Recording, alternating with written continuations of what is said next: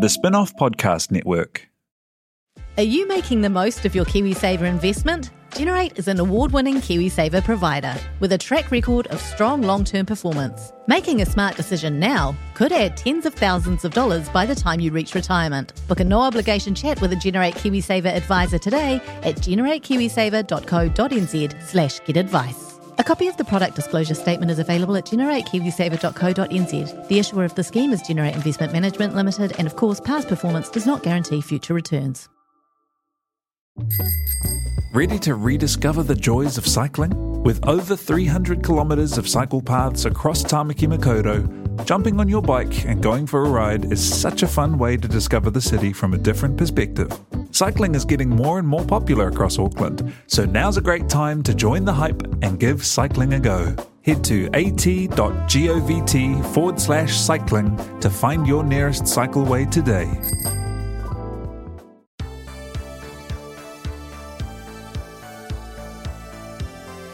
Hi, Paper Cuts podcast listeners. You are listening to a podcast all about books, and we are on the spin off. Louisa and I, Jenna, have recorded without Karen, who is our foundation of journalism and accuracy. So please bear with us today as we record from the Booksellers Conference at the Ridges Hotel in Auckland. We are about to bring you more book news than you or we ourselves can handle, a new segment from our friends at Unity Books, book recommendations, a quiz, an interview with award winners, and Louisa will be interviewing the author of our one of our favourite books this year called Diary of a Bookseller, Shaun Bythell from Scotland. We've got links to all the events we will be mentioning on our page, so check these out. You are listening to Jenna Todd speak, and I'm with my bud Louisa Kasza. And we feel I feel a bit naked today because we actually don't have Karen with us. She's really, really sick. So um, you're just going to have to put up with the two of us. Yeah, and uh, you know we'll see how we go without Karen's, um, you know, gravitas and depth of knowledge And to kind of ballast us. Um, Scrappy, scrappy uh, speakers. see how you go with a couple of airheads. Yeah, who, and we've just taken some Panadol because we're feeling a little bit dusty today. We are at another conference. So um, we are recording from the Booksellers New Zealand conference. And, you know, this is. Most people wouldn't know what the Booksellers Conference is because you don't really need to, but it's um, the annual conference where booksellers all from all around New Zealand come together and smash out a couple of days of business meetings and uh, I don't know, listening to people talk and Yeah. you learn networking, all of that good stuff. yeah, we love a good conference. Yeah. And Jenna's looking very conference chic today. She's got a purple um, skirt suit on, and it, it's got sort of various kind of shoulder details. I just want to, I just want to share it with the world. Ah. We need a, we need, we'll put a photo up, maybe. Of the of the business suit. Yeah. You know. Even if you're getting up at six thirty to go to a conference on a Sunday morning after having a few wines, you just put on a suit and that does all the work. really. Um, and so Booksellers New Zealand mm. are this umbrella organisation and it's a member organisation that a lot of bookstores sign up to. So you're, the thing that you probably would know Booksellers New Zealand for is the Booksellers vouchers. I think a lot of those are grandparent gifts Yeah, childhood. they definitely were for me. Yeah, so um, that's what Booksellers does. So Among many other things, yeah. and um, I've met so many amazing booksellers this weekend who I've never met before, and I just wanted to shout out to Renee from the Twizel Bookshop. She just started it a year ago, and she's running it all by herself, and she's doing amazing things. And I was chatting to Gary from Carson's Bookshop at uh, from Thames yesterday, and he's just owned a shop for a year and a half, but the store is over 100 years old. Amazing. And it's just hearing these amazing stories of what people um, are up to all around the country because you can be kind of city focused um, Yeah. in the world. And yeah, there's amazing little stores around New Zealand. Yeah, and also it's really nice to hear about new bookstores popping up because that didn't used to be the narrative a few years ago. It would be bookstores closing down. So Yes, This is a really exciting turn of events. Yes, so um, that's been really great. So, uh, okay. So I guess we're in book news already. I think we're like merging into book news. So, um, so one of the book news is that the conference was on this weekend. Yes, and the New Zealand Book Industry Awards were on last night. So we had um, some amazing winners, and we're actually going to interview some of the, the winners, well, the winners of the bookshop of the year a little bit later in the podcast. But the best bookshop in New Zealand was announced last night, and that is Volume from Nelson. Woo! And so that is so amazing. This store's only been going for maybe two years, but we'll find out more later. So I'm going to save that. And then also, the best publisher in New Zealand was announced as um, our friends at Allen and Unwin. So big congrats to you. Congratulations, guys. Yeah, so it was a really nice night of warm fuzzies, and we'll put a link to the rest of the winners on our um, on our page. Uh, Lou, you have some big news. I do have some big news. Uh, um, yes, in book news, Louisa Kasza has moved jobs to Penguin Random House New Zealand. Woohoo! Yay!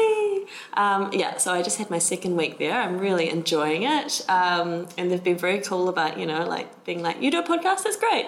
Um, but, you know, just in case I do say anything controversial, you know, the views are my own on this, on this podcast. Like, I'm neither like a representative of them nor a shill for their book. So you can count on having my honest opinion and that it's also just my opinion. Yeah.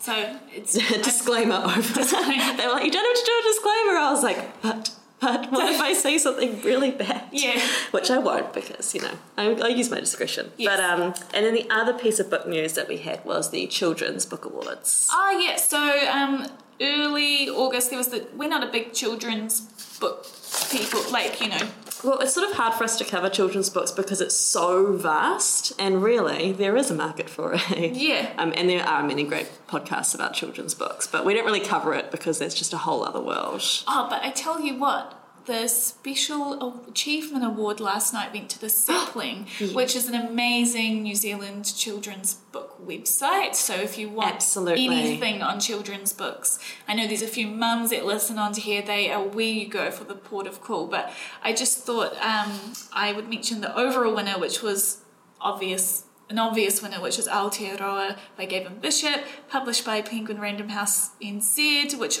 and it also won um, the best children's design. It just swept the awards, really, It didn't just swept it? the awards. Yeah, and it was really great because Gavin Bishop is he's quite old at this point, and um, it's just a really nice recognition of his. For sure. And This is like it's a big, huge book, and it's the one that you would buy. You, you would invest in, I guess, and it would be stay in your home library for Yeah, for generations It's- to come. I think it, it's, it's sort of a taonga, a literary taonga. I Yeah, think. yeah. It's so cute. It's actually like it's just using illustration to show like New Zealand in the past and now, and I think it's a really relevant book. I always give it to my friends from overseas. Yeah. and they're really like, "What is LT?" Yeah, that's your first lesson. yeah. Um, yeah, so that is very cool. Um, oh, one more thing I wanted to mention from the Industry Awards was the Lifetime Achievement Award, Oh, yeah. um, which went to Robyn Bargh, who is, I believe, the founder of Huia. Um, Huia Publishers, who, do, who publish a lot of books in Te Reo or about um, the Māori world. And um, she's just had an incredible career. And she said something really fantastic, which was, you know, because they were saying, you know, they were sort of building up to who it was, and they were saying, oh, she's been honoured by the Queen, you know, Order of Merit. And, you know, and when she got up there, she was like, you know, it's all very well to be honoured by the Queen, but it's, you know, also wonderful to be honoured by your peers. Yeah. Because, you know, being the publishers. That was really lovely. It was. It was a really great night. Great vibes. Great vibes all round. Lots of lots of vino. Early start today. That's Speaking of so. good vibes, um, so what do you, what do you actually? I, I didn't have anything to go from there. I was just trying to do a segue. Um, I'd like to introduce our new segment. Da, da, da. So, our friends at Unity, who sponsor the Spin Off Books page, they are um, going to tell us once a month what their favourite book of the month is, which is comes highly recommended from us, even if we haven't read it, because we ju- just know the taste level is really awesome. And this month, the Unity book of the month is Dope Sick by Beth Macy. It's $37 and it's published by Head of Zeus. And so, have you looked at much about this book? Yeah, I so I looked it up on Google. Um, it looks incredibly interesting. It's all about the opioid crisis, and I, th- I think it's is it in America in general, or is it centered on Appalachia? Appalachia. Right. And so apparently that's where the um, That's the heart of the crisis, the epicenter of the epidemic. yes, yeah. God, It looks really great. And so apparently, well, she explores this um, epidemic with both a journalistic and personal point of view. And I've read reviews that it kind of reads like a thriller, which is terrifying. Ah, yeah, that's um, that's morally interesting. Another review that I read was that it's a better hillbilly elegy. Right. Um, well, I saw that it. it had been um, it's been picked up by Fox Twenty One, and they're going to be making it into a TV series. Really? So obviously, it does have a really strong kind of narrative flow to it. Is it going to be like a fictional series no, or a no, I, series? I think a docu series. Ooh, interesting. Yeah, I would be keen to watch that because it is. I think yeah, the the opioid crisis. It's such a huge, huge part of kind of like what America is today, and um, you know, it's it's also had its victims in here in New Zealand. It's it's it's a huge global problem. For sure. So, this is an essential book for anyone trying to understand the harrowing realities of Trump's America, as we all are. So, thanks, Unity, for your book of the month. I just can't wait to hear what they choose. Yeah, the I know. It's nice to have something thrown into the mix. Yeah. That's kind of like because sometimes you know it can get a bit samey around here. Totally. we try to mix it up. We try. But speaking of opioids, I, maybe I'll just crack into my book review. Um, okay, let's do it. So, on our last Paper Cuts episode, I sort of talked about how I'd been swamped with stories of like privileged women writing about taking a break in their life to look inward and how yeah. sick of it. Uh, then I picked up this book, which is exactly about that, and I just have to eat my words because I loved it so so much. But it's called My Year of Rest and Relaxation by Ottessa Moshfegh, and she was shortlisted for the uh, Man Booker last year with a book called Eileen, which I haven't read. Oh damn! I was going to bring it for you. Sorry, I'll make a note. Thank you. I'm going to watch you do that right now. it's all good. I Eileen, I know because I said I would make a note last time. Um, so this is the ultimate story of privileged woman takes a year off. It's set in the year 2000. And our unnamed narrator, who is possibly the most unhinged psychiatrist I've ever seen or read about, decides That's to ta- saying a lot. that's saying a lot. Decides to take a year off from life by attempting to mix the perfect recipe of prescription medication to keep her asleep as long as possible. And that is the basis of the story. So Amazing. these previous books that I was talking about, I was just like, I enjoyed all of them, but I was just like, there's a lot of, there's a theme running through a lot of the books I'm reading this year. Um, this book is so self-aware and it's so dry and so funny. It really made me laugh out loud, and it just trumps all of those other books for me. It's my my pick of the year. Amazing. I'm so, so excited to hear that. She is, um, so I have read Eileen and I did find that same kind of dark humour, but boy was Eileen dark. So I'm really, and it was set in the 1960s, I think. Oh, Eileen was. Yeah, Ah. yeah, yeah, and it's sort of like um, uh, basically a woman who's a product of a really underprivileged family. Mm-hmm. She's living in Maine, where it's, it's and it's like a freezing. It's portrayed as a freezing cold shithole, and it's Mm-hmm. Christmas, Mm. and some really dark stuff happens. So I think it's quite different to the book you're describing. Yeah. So obviously, you know, Ottessa is not a you know One I'm on a first, pony. first name basis with her. Yeah. yeah, not a one trick pony at all. So um, I'll be really interested to hear what you think of Eileen, and I'm really looking forward to reading Oh, my so year of good. rest and relaxation. And like my 70 year old boss just read it, she loved it. I've been doing this book subscription thing where this uh, woman in Bluff, I've been sending her a book every two weeks that I choose, and um, that's her favourite of all the ones that I've sent so far. So I feel like it's not just me. And when I post, I usually post on my Instagram what book I'm reading at the time, and people usually don't say anything. But this, this one got immediately got ten replies of people being like, "Oh, I've heard about this. It looks so good. That's it's so a really good cover." Um, there's so there's the main character, and then she has the psychiatrist, and then she has this friend who she just treats like garbage, Oh my and God. it's horrific. Like the characters are not nice people, but that Right. is hilarious in its own way. And the relationship between these friends, and also while she's doing her what she feels is sleeping, so she'll like lock herself up for a couple of days or whatever, and then she'll wake up, but you can tell she's been out, so or had things delivered, or she's bought things, or um, so she doesn't really know what's happened in the meantime. But a lot of things happen in between, and it's actually, it's like it, the ending is so like, oh my god, this book is about something else entirely. Oh my god! Yeah. Oh my god! Okay, I'm like so amping to read this. with a hint of the book being set in the year 2000 in New York. So, um, Oh. yeah, so she's a smart cookie.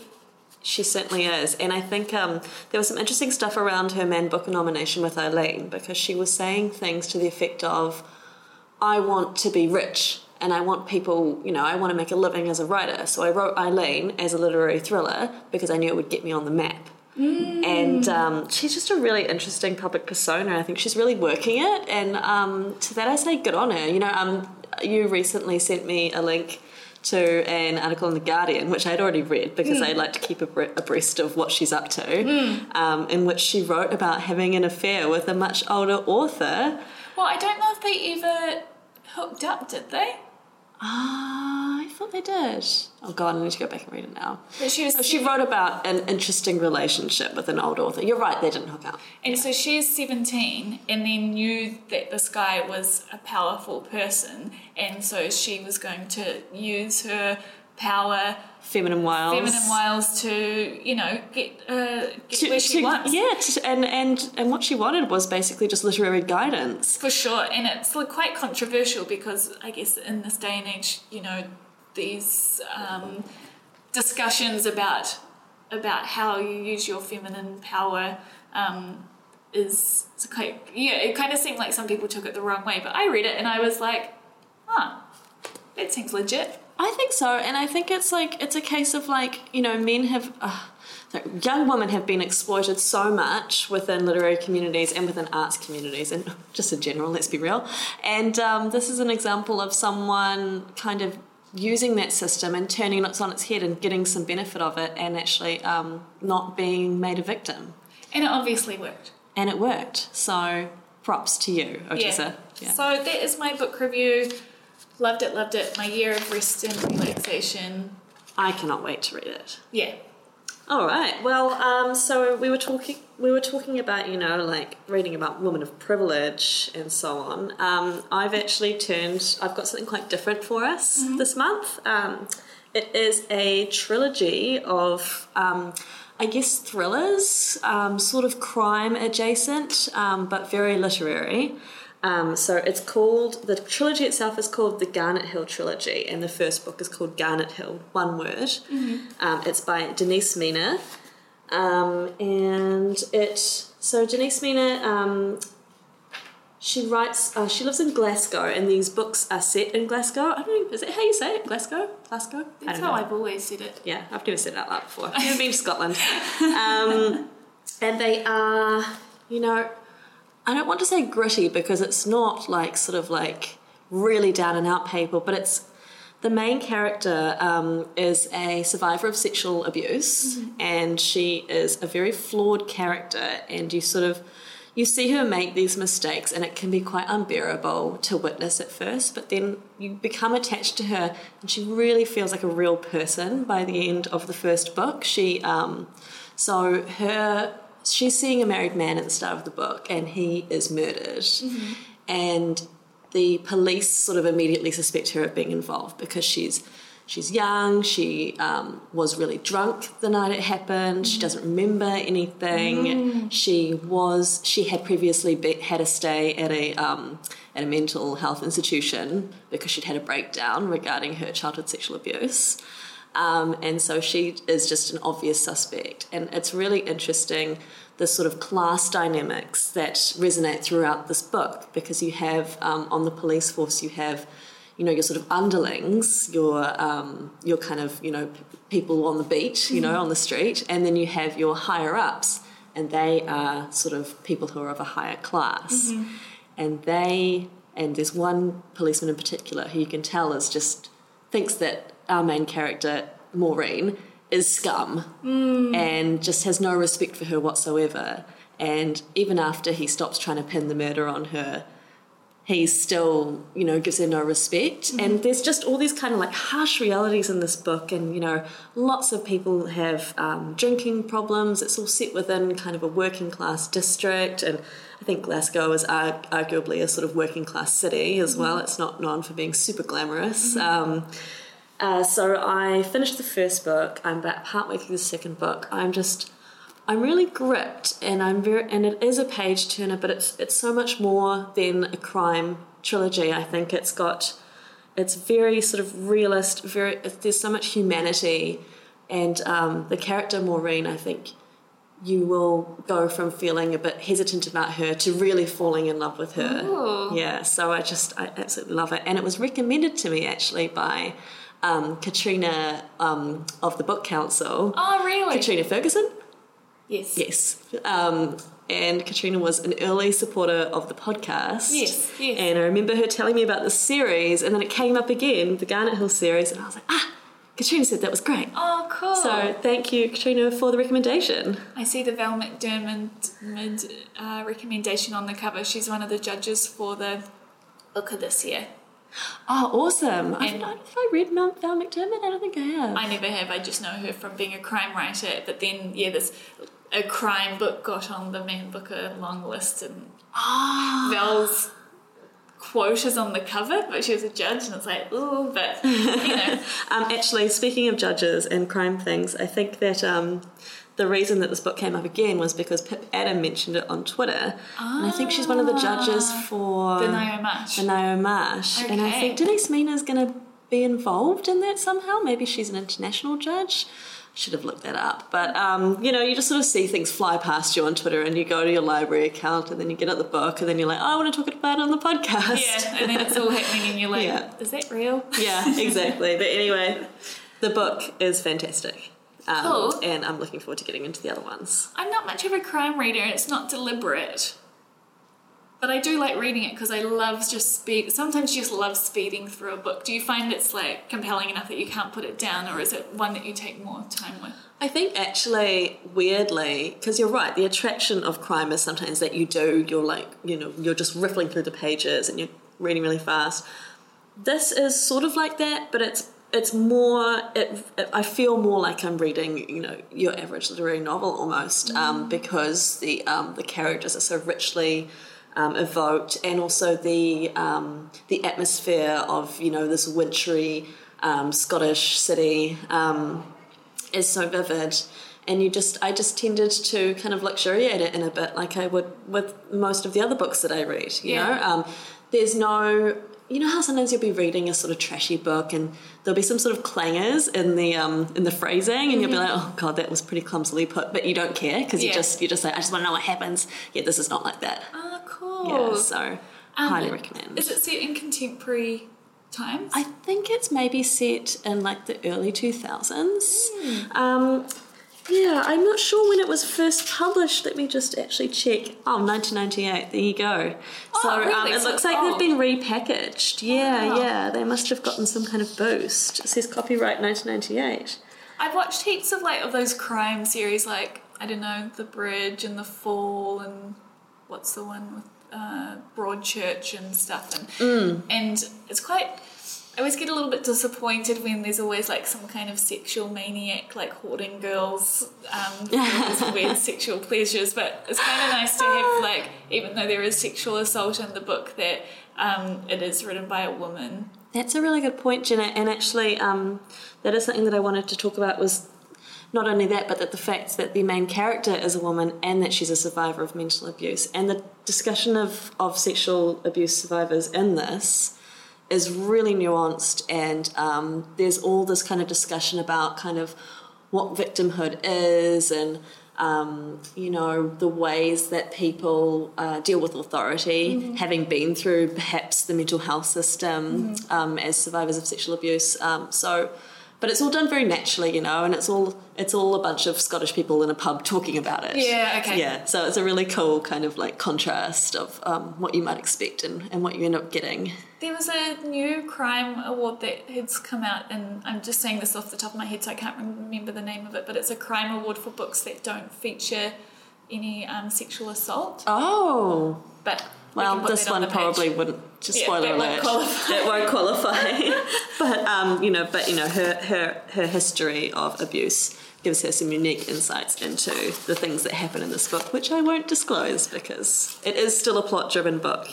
And yeah, just to clarify, we don't mind plot. we Yeah. like plot. Yeah. Yeah, I, I like some plot too. Actually, um, Jenny from Allen and Unwin was talk. Uh, she was saying how she loves plot. She just messaged us because Yeah. that had got brought We were like, oh, we like plot too. Yeah. It's just like it's not essential. I think you can have it or you can not have it. But just a segue, Jenny was telling us the last time that she listened to the podcast, she was walking along a beach in the Coromandel and a seal started chasing her.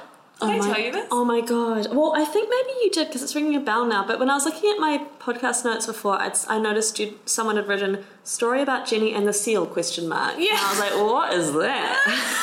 So she ran over and she twisted her ankle. She tripped, like, tripped Aw. over a log. But Well- she's she's better. well, rest up, and I hope the seal's okay as well. Yeah, because I'm sure is. that it was just obeying its animal nature. they move quickly. And I got a really cool tweet. I know this is stuff we should be doing at the start, but we don't have our We're a bit ragtag we're a bit today. ragtag and we don't have our like strength. What do you call Karen? Uh, our like armor, our lady Our of structure. Yeah. um, uh, So we're a bit all over the show. Barnaby on Twitter said, I just listened to your discussion on Manson, and this is referring to the subtle art of not giving a fuck. By Um, Mark Manson. Yeah, and he's in his ilk, and I internally screamed, Yes, thank you, especially the bit about performative swearing. Yeah. Uh, this morning at the conference, we were looking at like the top selling books in independent stores in New Zealand. And 12 Rules for Life is just like the top Dominating. dominated and lots of what I found really interesting and hopefully you guys would find quite hopeful I think in this the genre of um, of self improvement um, there was like subtle art of not giving a fuck and 12 rules for life but I think like the New Zealand written titles in self improvement eight of ten of them were Today, Today Māori books, and That's um, exciting. you know, Māori Made Easy, all the Scotty Morrison, Stacey Morrison books were on that list, and it Yeah. was very heartening and heartwarming to see to see that. Cool. That is very, very cool um, and really encouraging news. Um, so, what else do we have on the agenda today? Um, we've done our reviews. Karen will hopefully be able to give her review separately. We're going to pop Karen in here, and then we're also going to pop in some interviews. So um, let's just say good. Let, oh, I'll cut this little bit out. But um, oh, what were you going to say? Well, did we want to do the quiz? Did you end up Ah. doing that? Yeah, I did. I did the Strand. So um, we did this quiz where if you work at the Strand bookstore, they give you this quiz to see if you are allowed to work there or.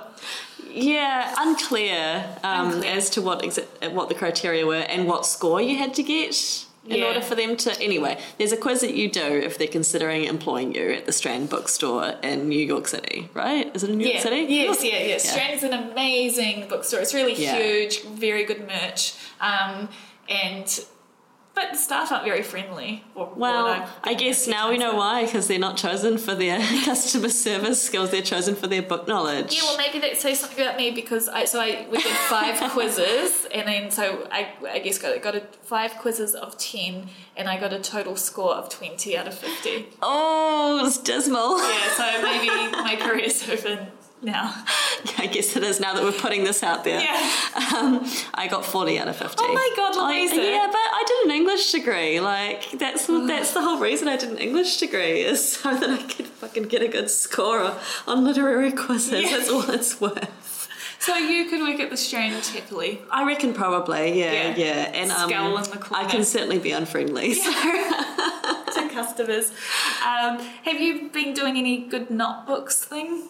Um, I did have one thing that I wanted to shout out for Not Books, which was uh, the Teacher's Pet podcast. Oh yeah, I've listened to that. It's so good. Um, so this is a true crime podcast, um, which is uh, hosted by, um, well, it's it's put on by the Australian, which is um, a national Australian newspaper, obviously. Um, and- Headley, Headley is the yeah, man. yeah, his name's like Headley or Hadley. Um, Ah, yeah, Headley. um, and it is the story of a woman who um, disappeared in 1987, I think, or was it 89? In the 80s, um, uh, from Sydney's um, a, beach community in Sydney, and her husband had been having an affair with a teenager at the school he taught PE at. And, um, you know, this woman, Lynn, disappears, and a few, he waits a couple of weeks. No, two days. Two days later, the 16 year old moves into the yes. house. Well, I was going to say, Yeah. Gina. Oh, sorry. That's fine. I was going to say, you know, he waits like a couple of weeks to tell the police that his Oh, wife's yeah, missing, yeah. but he only waits two days to move his teenage lover into the house, and then she becomes a mother to his children. and he like makes she just has um the Lynn, the missing woman's wedding rings as her wedding ring, and it's It is. so It's hella creepy and and really dark. And I found it a bit hard to listen to at first because I found myself getting so angry because there were just just the amount of kind of victimizing of these women. You know, not only Lynn, who was probably murdered by her husband, but they've never found a body and they've never been able to put him behind bars. Um, but also the young woman Joanne, who was his teenage lover. I mean, she was a vulnerable person, and I would say that this man, Chris Dawson, absolutely took advantage of her. And um, you know, once uh, they start digging, they find that that was not the only affair between a teenager and a teacher at that school, and it's sort of this whole sort of nasty underlayer to this sort of sunny beachside community, and it, it's just so. And the interesting thing about the podcast is they're recording it as they're, you know, they're putting them out and still recording it. So every week, people are putting in tips, and it's got international news again. And Yeah, Yeah. absolutely. And I think um, her family, uh, Lynn Dawson's family, are very excited to, um, you know, to uh, to possibly have some justice. yeah, because Chris Dawson is like in a, he's in his seventies now, and he's just, uh, you know, living his life. Free. Yeah, yeah, free as a bird, and I think that's um, Oh, that's good, pretty hard good, for his family. Because I was like, oh, I should talk about the teacher's pet, but then I can talk about Bachelor Australia. That's what I've been watching. not- well, actually, I've been meaning to watch that too because I'm very excited. So tell me all about it. Is that your? So that's your recommendation. My recommendation is Bachelor Australia. It is Real Pod uh, doing the um, the rundowns of it every week, but it is so funny. He's like a wallaby. I would have never known this if I never knew, but he has these like great, like just he's on a, one he's day. a rugby player. Is He's a rugby player, not yeah. just not an actual wallaby. not an actual wallaby. That would be quite a twist on the Bachelor franchise. Um, these are two lines he said on one date with someone. And imagine this in a really Australian um, voice. You're a thinker, not a stinker. And um, and then he goes, he, he put his arm around her and got her to snuggle, and he's like, "Come in, you shagger." Like, this is his this is his rhetoric. And there's a big discussion on Real Pod because he calls eggs bum nuts, and that's a That's hilarious. disgusting. So, and these girls are crazy. I mean, there's some true bitches on here, but it is good reality TV, and I love it. And the Australian production is, you know, like American Bachelor. Obviously, I watch it and love it, but there's something about the Australian vibe of it is just so funny. So that's what I've been watching. Awesome, solid recommendation. I'm 100 percent going to go home and watch that after this. Oh my god, because then you can watch two episodes, Yes, yeah, that's what I like. three or four hours worth.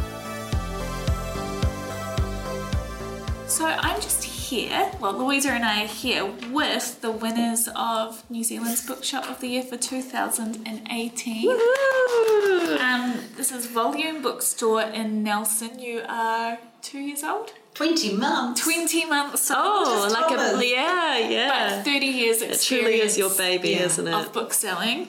And um, when you accepted your award last night, Thomas, you said every time a bookshop succeeds on behalf of it's on behalf of organisms, not algorithms. And that just came out the top of your head, right? Well, some part of my head, I suppose. you know. Maybe the reptilian part. of body.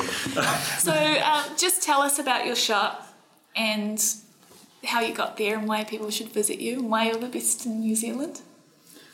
Well, we opened Volume because we thought there might be a, a new way to do book selling in some extent, um, given that a lot of retailers going online to, for instance, um, the online retailers from overseas, it's loss of money to local communities and to the country as a whole. we thought we'd do the opposite of what online does because you can't compete on their terms, but they can't compete on ours either. Um, we, of course, use digital media a lot for our bookshop, but we overlay that on our physical shop and bring people towards us, and we are very particular. We have curated stock. People make discoveries with us. They talk to us. There are events and book groups in our shop, so they enjoy And you two, part of that. you two are the shop, right? Yeah. Yeah, so we should hang say we're speaking with Thomas and Stella, Oh, shit, the sorry. No, that's all right. They would have figured it out eventually. Hey, I can We do do. it. yeah, we know who we are. that we're really tiny. Yes. We're We're 42, 42 and a half square metres. square metres. Two That's booksellers only. small. Mm. Yeah. And that's been, you know, it was kind of a risk to do. I think, well, can this work? Can we move enough stock? You know, can we make a living out of it? And will people respond? We live in a provincial town. Can we do a slightly sharper sort of bookshop model there? It's relatively pointy-headed, doing literary fiction and incisive non-fiction and beautiful children's books, and people have responded really positively in our community and throughout the country to it. I'm so proud of you guys. It was so Yeah. wonderful. We are big fans of Volume, um, all of us at Paper Cuts. We absolutely love you guys. And when the announcement was made last night, we were cheering and screeching Yeah, and hooping and it's really hollering. nice. We, we absolutely love what you do. It's and been- your selection of books is incredible. And your online presence is fantastic too. I really encourage people to check out your newsletter Oh, and your, your reviews on the blog. And on RNZ. And RNZ. And Yeah. on RNZ. So, um, Stella, we thought we'd finish this little tiny segment with what you were just telling me your Well- book you've just liked recently. I just I just reviewed a letter from the sky, John Boyne for RNZ, and I just finished reading it this week. It, it's really good. It's funny. It's sharp. It's about writing. It's about stories. But it's about where you get ideas from, and it'll make you just laugh and cry and say out loud, "You're such a bastard. Get out of these people's lives." oh, I'm excited to read that. Um, yeah, it's really good. It's Wendy really good. loves John Boyne. That's her favourite author ever, ever. And this book is the best book for her.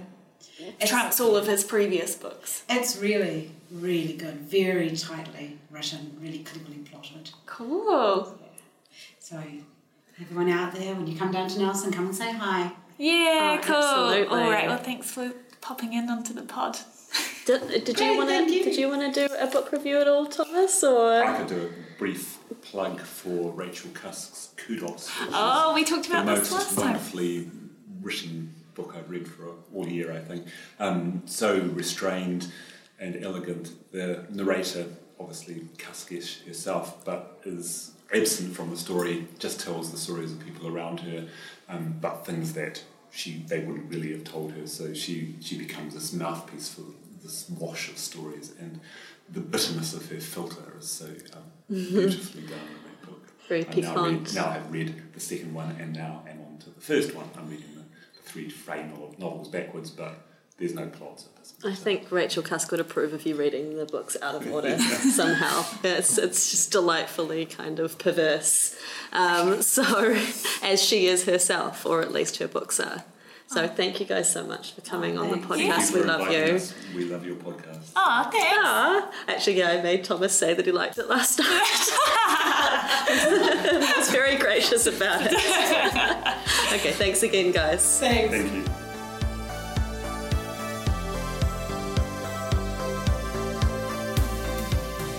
So Shaun Bythell is the author of The Diary of a Bookseller. Um, it is a biography. Um, it's a year in the life, isn't it, of, of diary entries about running the bookstore in Wigtown. The now is it in fact the largest secondhand bookstore in Scotland? Have we? How do you quantify that? Well, uh, there, there are two of us who make the same claim to be the largest second-hand bookshop in Scotland. So Oh. there's me and uh, a shop called Leakey's in Inverness. Oh, I see. And are you bitter rivals? Or Not really. It... I mean, we're so far away. Uh, we're about Inverness is about five hours from Wigtown, so we both make the same claim, and neither of us really challenges the other on it. So I, thi- I think his is bigger in terms of space. The floor space. Well, it's an old church, so it's it's a huge space. Whereas I think I have more shelving. However, there are people who think that he's got more shelving, but I don't. And I mean, and then you've got your square square feet of books? I mean, like, how do you quantify that? It's, Well, I do it in the. I measured the amount of shelving we've got, and we've got um, around about a mile of shelving. So Okay. I, I think I don't know. I don't know how big, how much he's got, but we, we don't fight over. it. no, so it's not really a pissing contest. It's Not- just not yet. it's, it's a comfortable um, rivalry. Yeah, yeah. I Well, so. we'll see if it ramps up. I'll be keeping an eye out. when he produces his book, both making the same claim. Yeah, yeah. Um, so, how long have you been in the country? Um, the country being New Zealand. Uh, got here on Friday at about twelve. Oh yes, and um, so I was at the um, Book Industry Awards last night, and there was some slightly mutinous murmuring about the fact that you had gone to the rugby. So Yeah. I don't know if you were expected at the awards, but I think a lot of people were Well, excited it- to see you. Lincoln, uh, who or- organised part of it, um, uh, told me that uh, somebody had pulled out. I can't remember who it was. Oh, Uh, right. And Oh, that's not a very flattering but. I and so I then became the guest of honour. But I completely I misunderstood him. I thought he was talking about something today. yeah, and I'd been the invitation to the awards last night was sort of made about a month ago, and it was very kind of, would you like to come and wouldn't you? So Yeah, I right, thought it was right. like- oh, it's fine. I just so when I found out the rugby was on, uh, I thought, God, this is too good an opportunity. Are you a rugby fan? I love rugby. Yeah. Ah, interesting. Um, well, you're talking to the right person because I hate rugby and I know absolutely nothing about it. Fully, well, you know. normally um, I generally support the underdog because it's usually Scotland. But last night there was no way I couldn't support New Zealand. It Oh, right. just- Was New Zealand playing last night? Yes, it's New Zealand, Australia. Oh, okay. Yeah. Famously rivals also. Absolutely, like all Yeah. good neighbours, they hate each other. Yeah, yeah. Um, so did you enjoy yourself? I loved it. It was brilliant. It was a great match, uh, and it was just phenomenal being in that um, Eden Park in you know home game, really partisan crowd, brilliant atmosphere. It was it was great. I'm so pleased, she said through gritted teeth. Clearly, Um, so, what are you sort of um, what? I'm just going to ask questions about New Zealand because we're obsessed with ourselves. Um, what do you know about New Zealand literature, or what did you know? before uh, very little actually, and I still know very little. Um, I suppose being a bookseller, most of the books from New Zealand, uh, the, the most famous New Zealand author that I know is, and I'll probably pronounce her name wrong, but Ngaio Marsh. Yeah, that's writer. correct, yeah. Um, so I, I sell It's lots interesting. of That's not what I would. That's not the answer I would have expected. Okay, Eleanor Catton as well. Uh, sure, sure. I'm just going to make you say more names. More names. More names. That's it. I Okay. can't think of any. Um, well, yeah, no, I really enjoy Naomi Marsh because I mean I love Agatha Christie and all that sort of Yeah. crazy crime, and it's it's it's good fun. and it still sells very well. Oh, both Agatha Christie and Marsh both both still sell. Uh, Yeah. So they've withstood the test of time. Hmm, I wonder what it is about them. It's some sort of comfort. Yeah, it's not. I suppose it's not too challenging, but it's still good writing. Yeah, exactly. Yeah. Um, yeah, I actually, um, so I did used to work in a bookstore as well, but a new books bookstore. Although Right. it had apparently the look of a second-hand bookstore because people would come in all the time and say, "Are you a second-hand bookstore?" And then, of course, as you can imagine um, from your experiences, we say no, and they say, "Well, would you like to buy my books anyway?"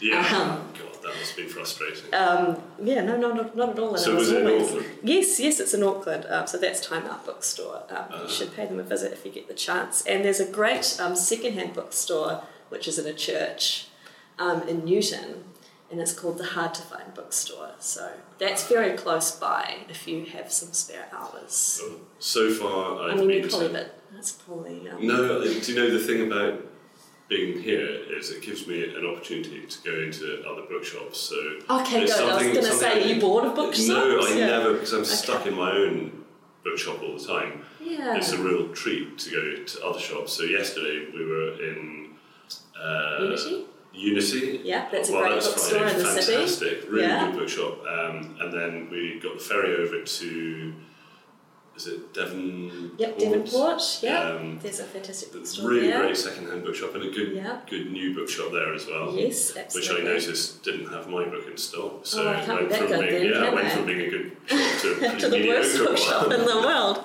Uh, but I suppose when you're limited for space, um, you just have to make decisions about what to stock. I hope that you confronted them.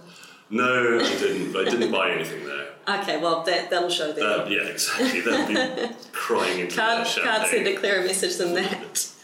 Um, well, as to New Zealand literature, I think that we do have some really cool stuff to offer, some of which um, has been called the New Zealand Gothic. I don't know if you're interested in Gothic literature at all, but you know, sort of um, like some international examples would be like Shirley Jackson and. Um, Anyway, I brought you a present. Oh, excellent. Um, and you don't have to take it, you can leave it in a hotel I- room. I- I- because it's a popular penguin from my own bookshelf, and I just thought. Thank you, that's very kind of you. Um, so the book is The Scarecrow. It's by Ronald Hugh Morrieson, and it's a, um, a classic example of New Zealand Gothic, and it has one of the most famous opening lines in New Zealand literature. I look forward to that.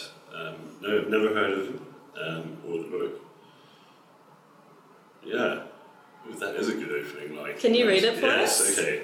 The same week our fowls were stolen, Daphne Moran had her throat cut. Yay! Isn't that fantastic? Yeah, it's pretty arresting. Um, so feel free to read it, feel free to not read it, I and feel free to dispose of it when you're done. I Just definitely pass will read it. No, I always keep books that people have given me. Oh well, that must get you into trouble. Uh, You must yeah, have quite a few books. I do, yeah. Yeah. And I, I try not to let my upstairs, which is where I live above the shop, Yeah. um, get too full of books. Yeah. But it, it is at the moment, and I don't really know what to do apart from build new bookcases. I'm in a similar position. I have some books in boxes at the moment that are TBC. I don't know what to do with them. Yeah, I, I have piles of them all over the place. Uh, I might have to rationalise. Yeah, well, stay tuned for that.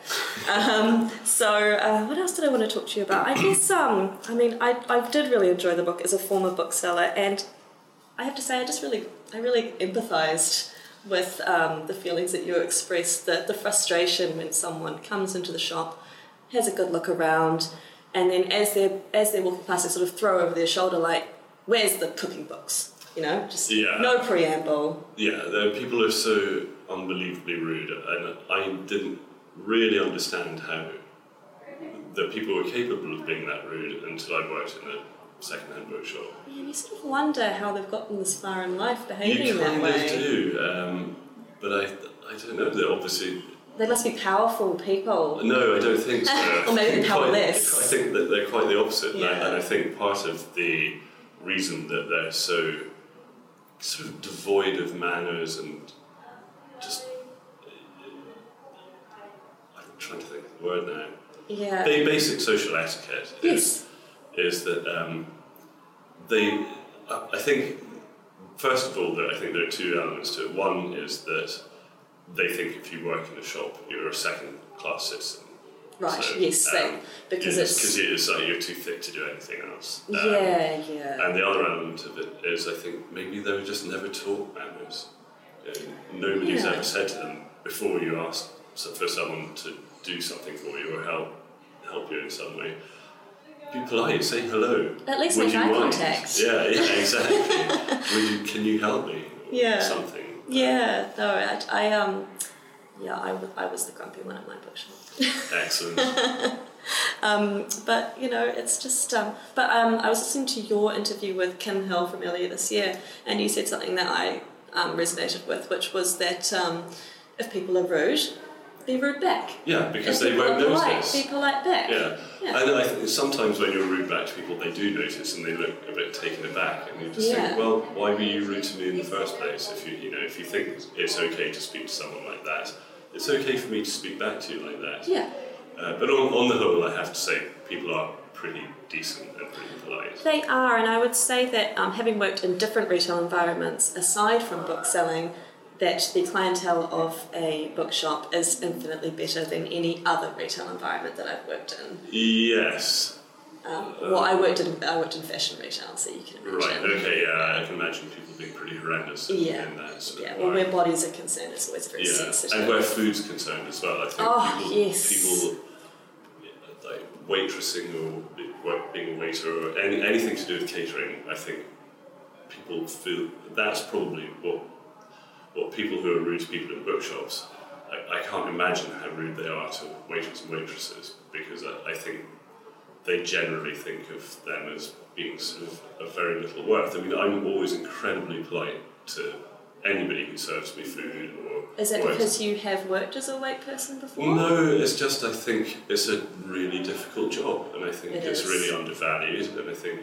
Um, you know, those people are on their feet all day. Oh shit! Sorry. That's okay. It just I view anything that happens on this podcast as adding to the authenticity of the thing.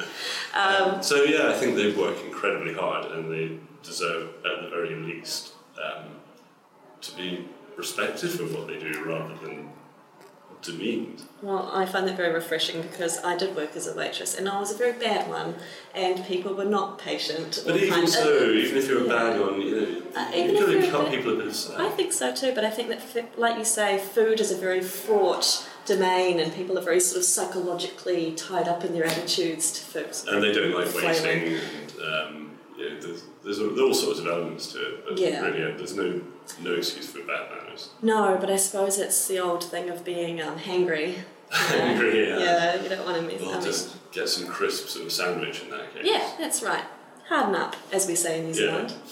Um, well, that's probably about it. I, f- I feel like we haven't covered any of the points that I wanted to cover, but is there anything that you feel that you'd like to discuss or any question that you think um, an actual journalist might have asked you? Um, well, I suppose I've done so many kind of interviews now that I'm used to being asked the same questions. Yeah. And you haven't asked any of those questions, so that makes you different. Okay, So maybe more. Um, maybe that's a good thing. yeah, oh yeah, absolutely. yeah.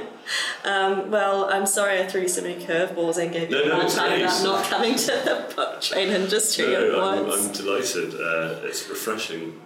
I, I've now got to a point with interviews and book festivals and things where I do feel I'm slightly laboured and trotting out the same stuff time after I time. I can imagine. Um, and it's although it's kind of nice because you're doing it to a different audience every time, yeah. and they haven't heard it.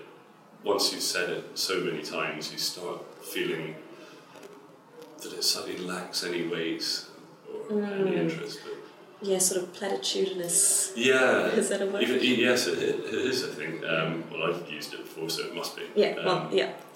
Um, well, there was actually one thing I wanted to ask you, which was, um, were there any books that you've read recently that have really that you've really enjoyed? Um, I know that um, William Boyd's "Any Human Heart" became a favourite. Has anything lived up to that?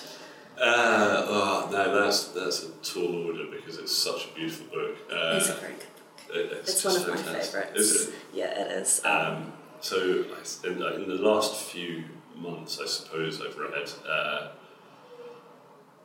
De Profundis by Oscar Wilde, which I was always put off by the title because I Yes. thought it was going to be It pretty sounds heavy. heavy, but then again, it's Oscar Wilde. Uh, well, yeah, but it's his time in Reading jail. oh right, Uh, so, it could be a bit heavy. Yeah, but it's beautiful. It's a, almost like a, a study in um, unhappiness. Uh, but it's, he's such a beautiful writer. It goes a bit sort of religious in the middle, but Oh. it's, it, if you kind of ignore that bit, it's, it's a beautiful, beautiful book. Fantastic. Uh, De and Profundis, Oscar Wilde. Yeah, and I'm currently reading a book called An Encyclopedia of Myself by a guy called Jonathan Meades. Oh yes, I can see it on the table. Yeah, uh, I've been reading it for months, and the reason it's taken me so long is I have to reach for a dictionary about three times every page. Oh, But he's probably the most beautiful writer I've read in the last 10 years, I think. He's just so clever, so funny. Every single sentence I read, I kind of whoop and think, I wish I could write like that. Just one sentence. And I've never heard of this. He's a documentary maker. Um, he's a writer. He's an intellectual, uh, and he's vastly. He's one of the kind of great unknowns, um, and that is possibly the best biography I've ever read. Autobiography, rather. Yeah. Um, So that's an encyclopedia of myself by Jonathan Meades, and I've been talking with Shaun Bythell, who is the author of the Diary of a Bookseller, and um, you're going to be up and down the country um, for the next sort of few couple of weeks, aren't you? Yeah, off to Featherston tomorrow. Featherston is um, a very small town. I look forward to it. I'm from a small town. I'm being over, slightly overwhelmed by Auckland, actually. I, you know, I live in a, a town with a population of 900 people, so Oh my, that that's um, quite refreshing to hear because most people come from overseas. They say, "Oh, this is what a small provincial place you live in." what Auckland? Yeah, God, it's massive. it's massive and teeming, isn't it? Yeah, it's unbelievably busy and like so multicultural compared with Yeah. anywhere else I've ever been. I think it's just so diverse. It, it certainly is. I, I think it's fantastic. yeah, live. absolutely. I think it's it's incredibly refreshing just to see such a variety of people. And, You're saying all the right things, Shaun. Yeah, well, I, the, other, the Um, other thing I said, I was some, chatting to someone about, about it yesterday, is um, I can't believe how clean it is. Oh. It's a really clean city. I mean, even from the air to like, the side of the road, there's no litter. There's, everything just seems Hmm. almost a bit too perfect. Interesting. I had never thought of that because I actually think of it as, as quite grimy in the city centre. So I guess um, maybe we're sort of the Switzerland of the South Pacific. I think you will, might well be. Um, and you're going also to be in Wellington and Wellington and then Dunedin- Christchurch, Christchurch after and. Dunedin. Then Dunedin. So if you're in any of those places, um, you know, just go on Ticketmaster and sort it out for yourselves. I can't do everything for you. Just look it up. Um, so I'm just getting angry now. It's time, Yeah, time to sign off. Um, thank you so much, Shaun. My pleasure.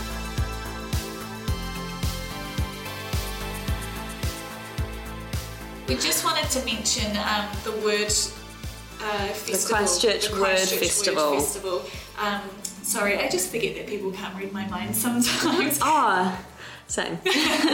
Um, so that is happening this weekend from the 20 oh god i just i just wanted to mention this because karen is speaking at it next weekend Yeah. this coming weekend So she's um, and she's also going to be at the um, she's going to be doing a session in Hamilton on Friday, this coming Friday. yes So that'll be the Friday of the week that this comes out. So she's doing hamilton book month festival Yeah. she is doing a session with fiona kidman catherine robertson and another great author and it's going to be really awesome. So if you're in Hamilton, you should. I mean, surely you'll know about this already. I hope. But that'll be extra motivation to go if you weren't going already. yes, To know that Karen in will be there. and she'll be happy to know that she won't have any germs by then. I'm sure. So you can come up and say hi and tell her that you like the podcast. Because we love that.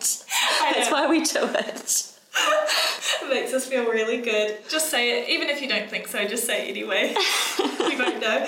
And then she's speaking at Word this Sunday, Sunday the second of September at eleven thirty a.m. in a session called Soundtrack or Dancing About Architecture. So she's she's hosting it, and we talked about that on the last podcast too. But it's it's all go for book stuff. We haven't even Yeah. talked about National Poetry Day.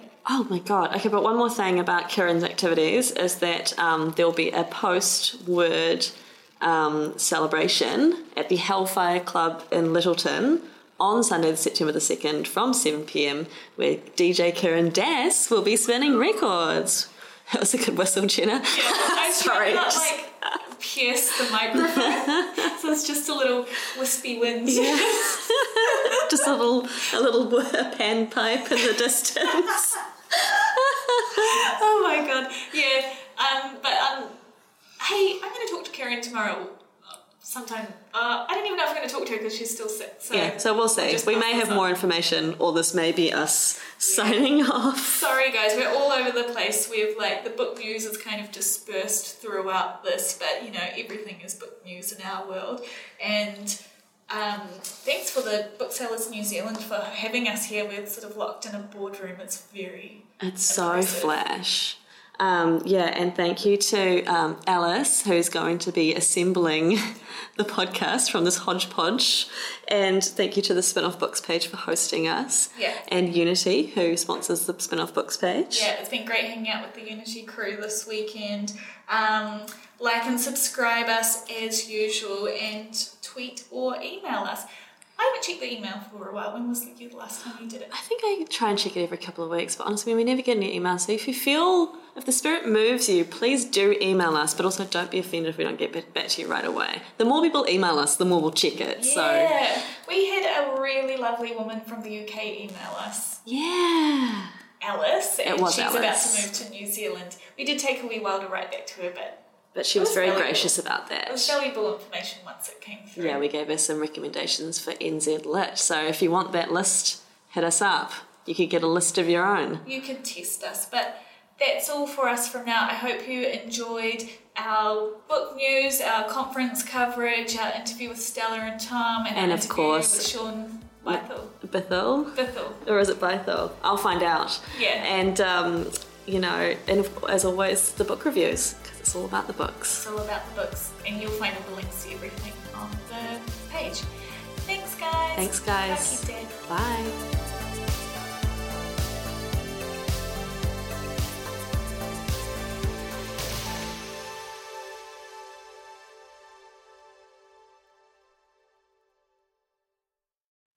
Kia ora e te iwi, Te Aihe Butler here, podcast manager at The Spinoff. If you enjoy listening to our podcasts, consider supporting our mahi by signing up to become a spin-off member at thespinoff.co.nz slash donate. The Spinoff Podcast Network.